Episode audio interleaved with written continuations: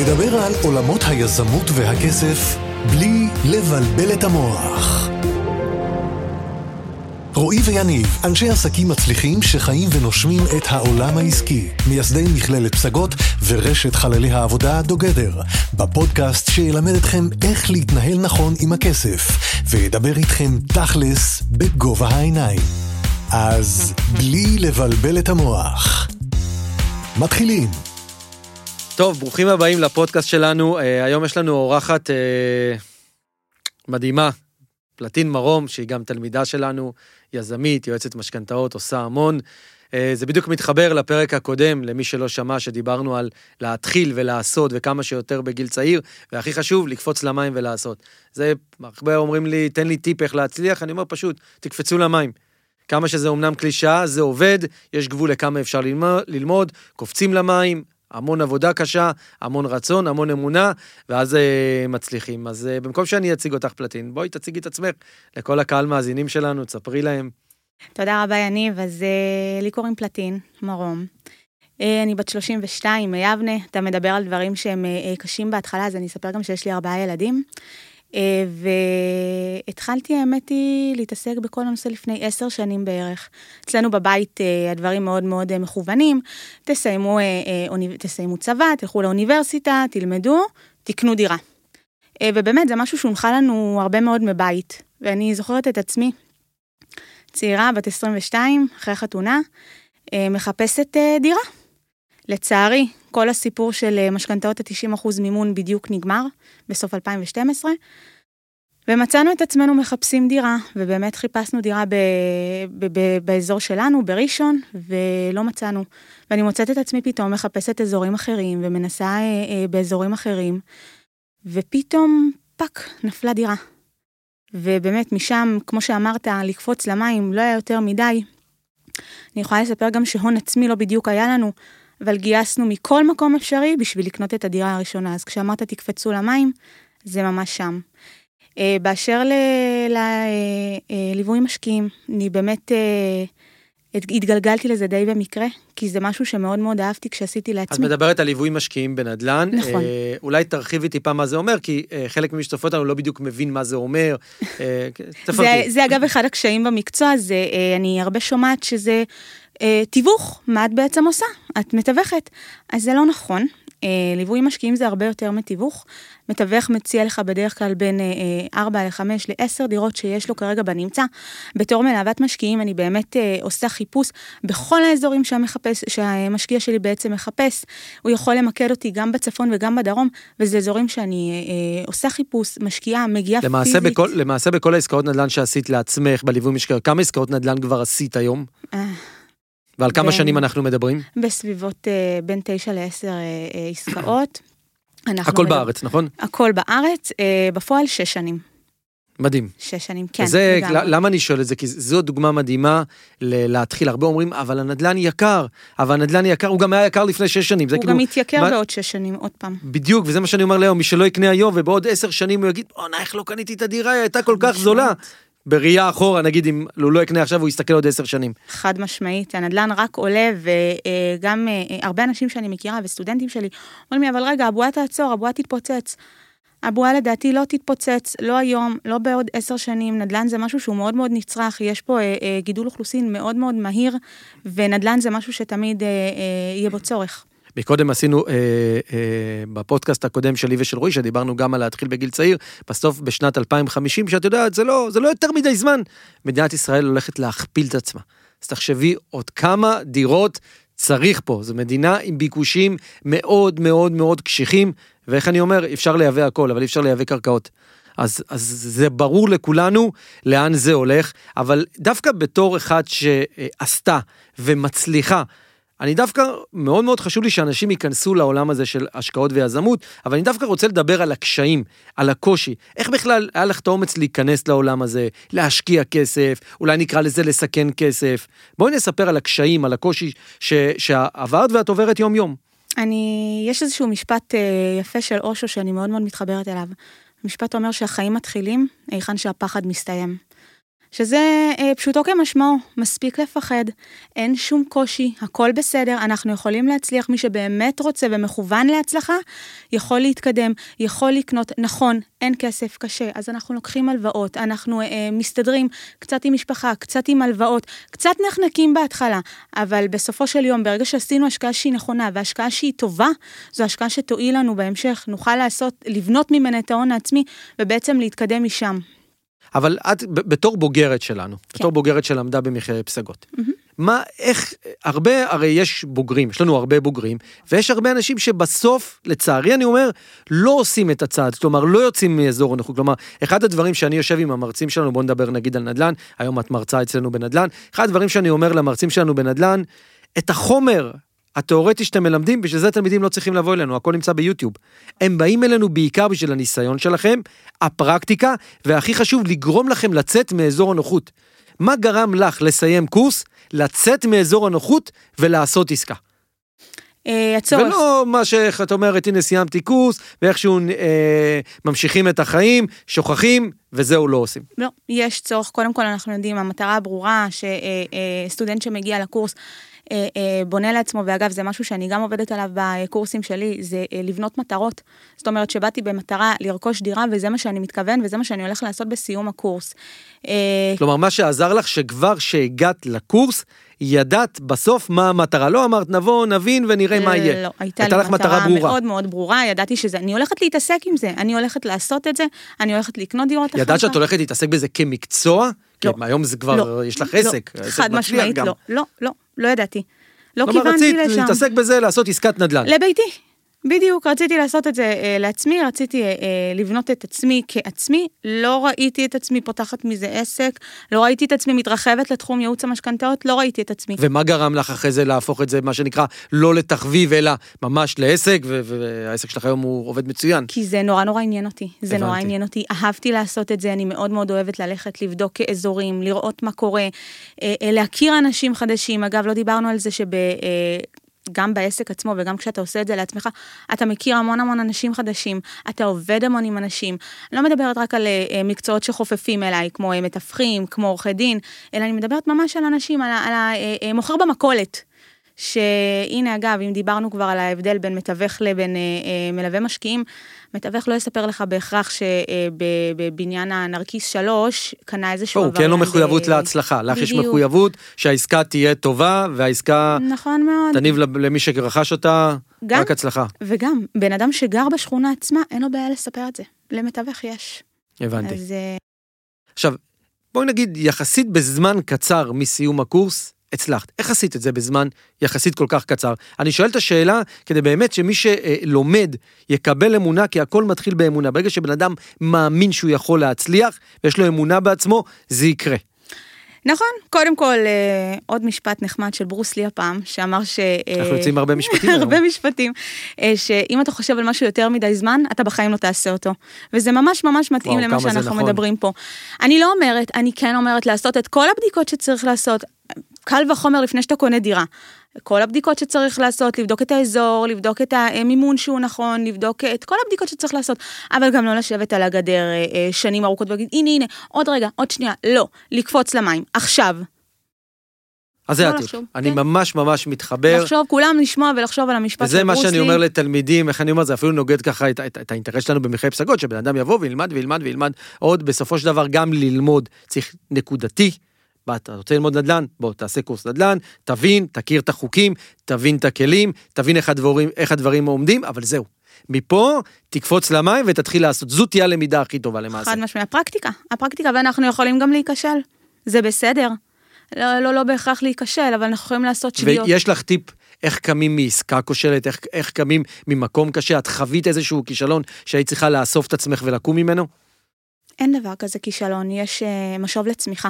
זה הנחת יסוד מאוד מאוד חשובה ב-NLP שאני מאוד מאוד עובדת לפיה, מה שאומר שאנחנו רק לומדים מהדברים שאנחנו עושים.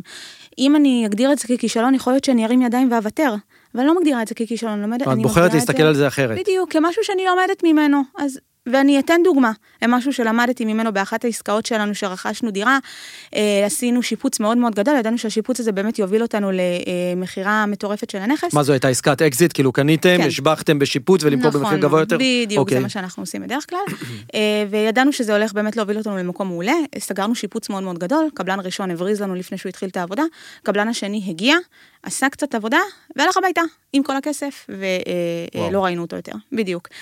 אז יכולתי להגיד, וואו, איזה כישלון, מה אנחנו עושים, מה נעשה מפה. במקום זה, למדנו איך אנחנו מתנהלים עם הכסף מול קבלנים, וגם בעלי הצליח ללמוד איך הוא עושה טיח בבית, ואיך הוא מדביק קרמיקות, ואיך הוא צובע קירות. למדנו, לא לקחנו את זה ככישלון. היום אנחנו מתנהלים בצורה אחרת, כי למדנו מהעסקה הזאת.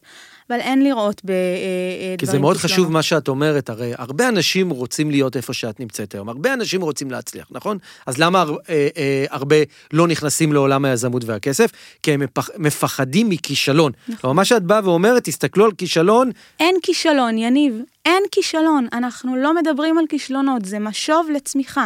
אנחנו נצמח מהמקום הזה, זה סך הכל איזושהי התנהגות שהובילה אותנו לתוצאה לא רצויה. נשנה את ההתנהגות, ונצליח. אני מסכים מאוד עם זה, כי הרבה פעמים שואלים אותי, יניב, תספר לנו עליך, תספר עליך מה אתה יודע, תספר על היכולות שלך. אני אומר, אני פשוט אוסף של כל הכישלונות שלי. היום היכולת שלי לקדם תהליכים, היכולת שלי להרים פרויקטים, היכולת שלי לקדם את המכירה, התרחבנו גם לדוגדר, חללי עבודה משותפים, שזה מגה סניפים, כל סניף 2,000 מטר, יש לנו 500 חברות היום שנמצאות אצלנו בקהילה בדוגדר, היכולת של היום לקדם מהלכים כאלה גדולים, זה בזכות אוסף הכישלונות שלי, זה אוסף הכישלונות שלי, וזה למעשה מה שמוביל אותי היום. זה נכון. אבל נתת נקודה מאוד מעניינת להשתכל, איך קראת לזה ב-NLP? משוב לצמיחה. אני אאמץ את ההגדרה הזו, אהבתי את זה. זה הופך את זה להרבה יותר נעים, ונכון אגב. ממש מזמינה אותך גם לקרוא ולהבין קצת יותר על ההנחה הזאת, ובאמת לפעול לפיה, שאנחנו לא נכשלים, יש לנו רק משובים לצמיחה, ואנחנו מכאן רק צומחים. עכשיו אני דווקא רוצה, בתור אחד שהיום היא מנטורית, וגם מעבר לעסק שלך, את מלמדת אנשים אצלנו במכללה, את מרצה אצלנו בקורסים של נדל"ן, יש לנו זכות אגב, להעסיק מרצה נדל"ן עם יכולות כמו שלך, עם עשייה כמו שלך, אבל למעשה, איך את, הרי הרבה פעמים תלמידים, רוצים שיאכילו אותם בכפית, יביאו להם הנה את העסקה, והמטרה שלנו זה לא להאכיל אותם בכפית, זה לתת להם מה שנקרא תחקה. תרחיבי על זה, איך למעשה את מלמדת אותם את הכלים, אבל את אומרת להם, זהו, עכשיו לכו, תעשו את הדברים בעצמכם. אנחנו מדברים הרבה על שתי מילים בעצם, שיתופי פעולה ושגרירים. זאת אומרת שכשאני החלטתי וקיבלתי החלטה שזה משהו שאני רוצה לעסוק בו, התחלתי קודם כל באמת עם שגרירים. בכל מקום סיפרתי למשפחה שלי, ולחברים של המשפחה, ולהורים, ולחברים שלהם, ולגננת. כלומר, ככה הבאת הלקוחות הראשונים שלך. בדיוק, היו לי שגרירים בכל מקום, כולם ידעו שזה מה שאני עושה, זה מה שפלטין עושה, פלטין מלווה משקיעים, פלטין יועצת משכנתאות, אם אנחנו צריכים, היא נמצאת. שגרירים באמת בכל מקום. מעבר לשגרירים, שיתופי פעולה מאוד מאוד כבדים, וכמובן ליזום, ליצור את הקשרים האלה, ליצור קשרים עם מתווכים, ליצור קשרים עם משרדי עורכי דין, ליצור קשרים עם קבלנים, אני כל הזמן ממציאה את הקשרים מחדש, וכל הזמן מוצאת כל מיני מקצועות מקבילים שיכולים לעזור לי.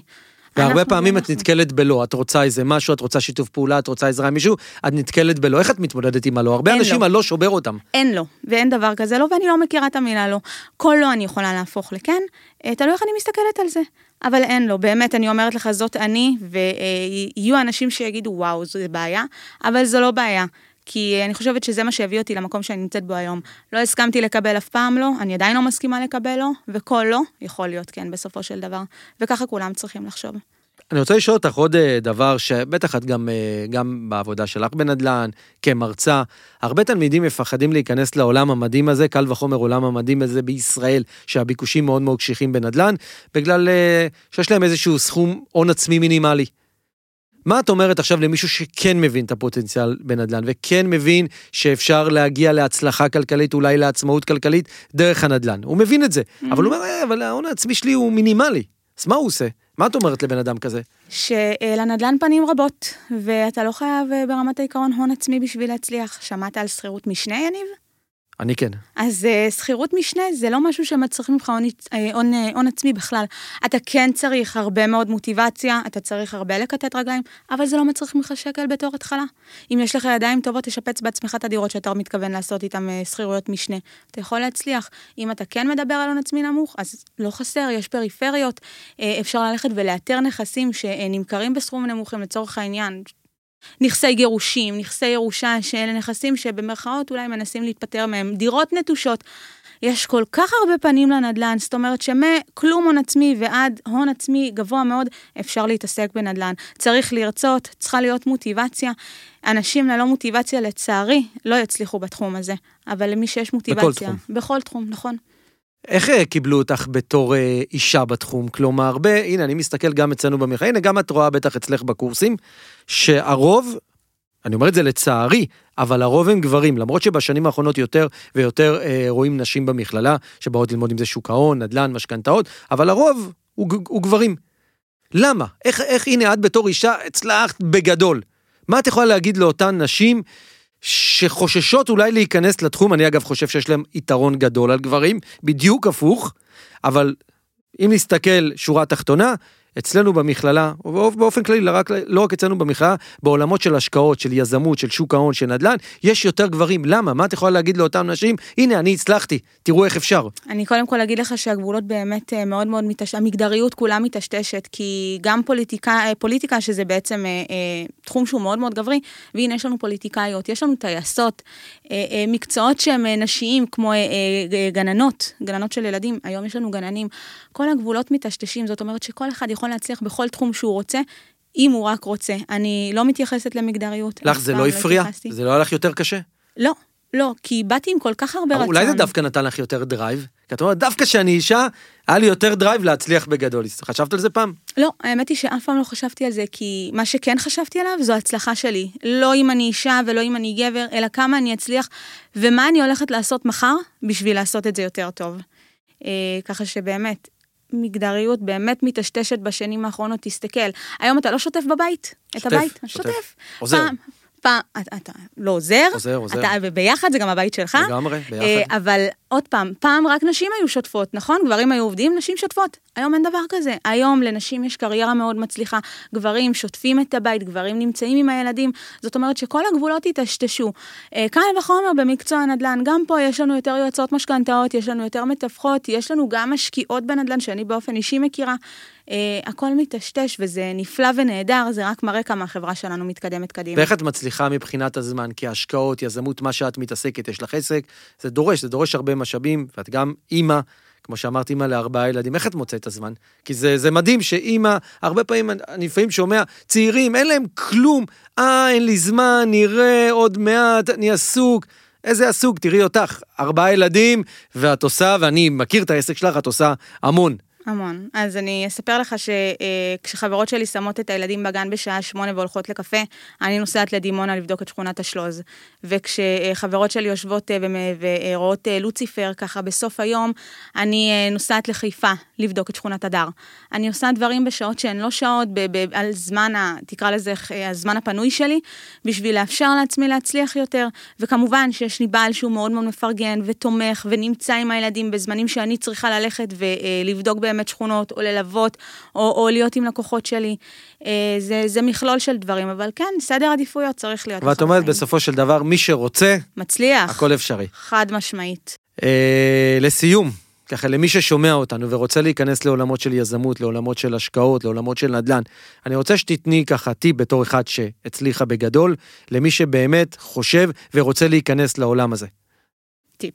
קודם כל לא לחשוב יותר מדי, להיכנס עכשיו. עולם הנדל"ן הוא עולם שהוא רותח לגמרי, במיוחד עכשיו, ולא לחשוב יותר מדי, פשוט להיכנס, לבוא, ובד בבד להתחיל לחשוב על איזה דברים אתם רוצים לפתח, כמו שאמרתי לנדל"ן פנים רבות, ולתפוס נישה טובה, להיות ממוקדת. להיות ממוקד ומוטיבציה. חבר'ה, מי שלא עובד קשה, לא מצליח. אני חושב שזה המשפט, כי אמרנו את זה גם בפודקאסט הקודם, אנשים היום יותר מדי נמצאים ברשתות, רואים עולם ורוד, עולם של אינסטגרם, שזה לא עולם אמיתי. בסוף, זה מוטיבציה ועבודה קשה. עבודה קשה, לגמרי.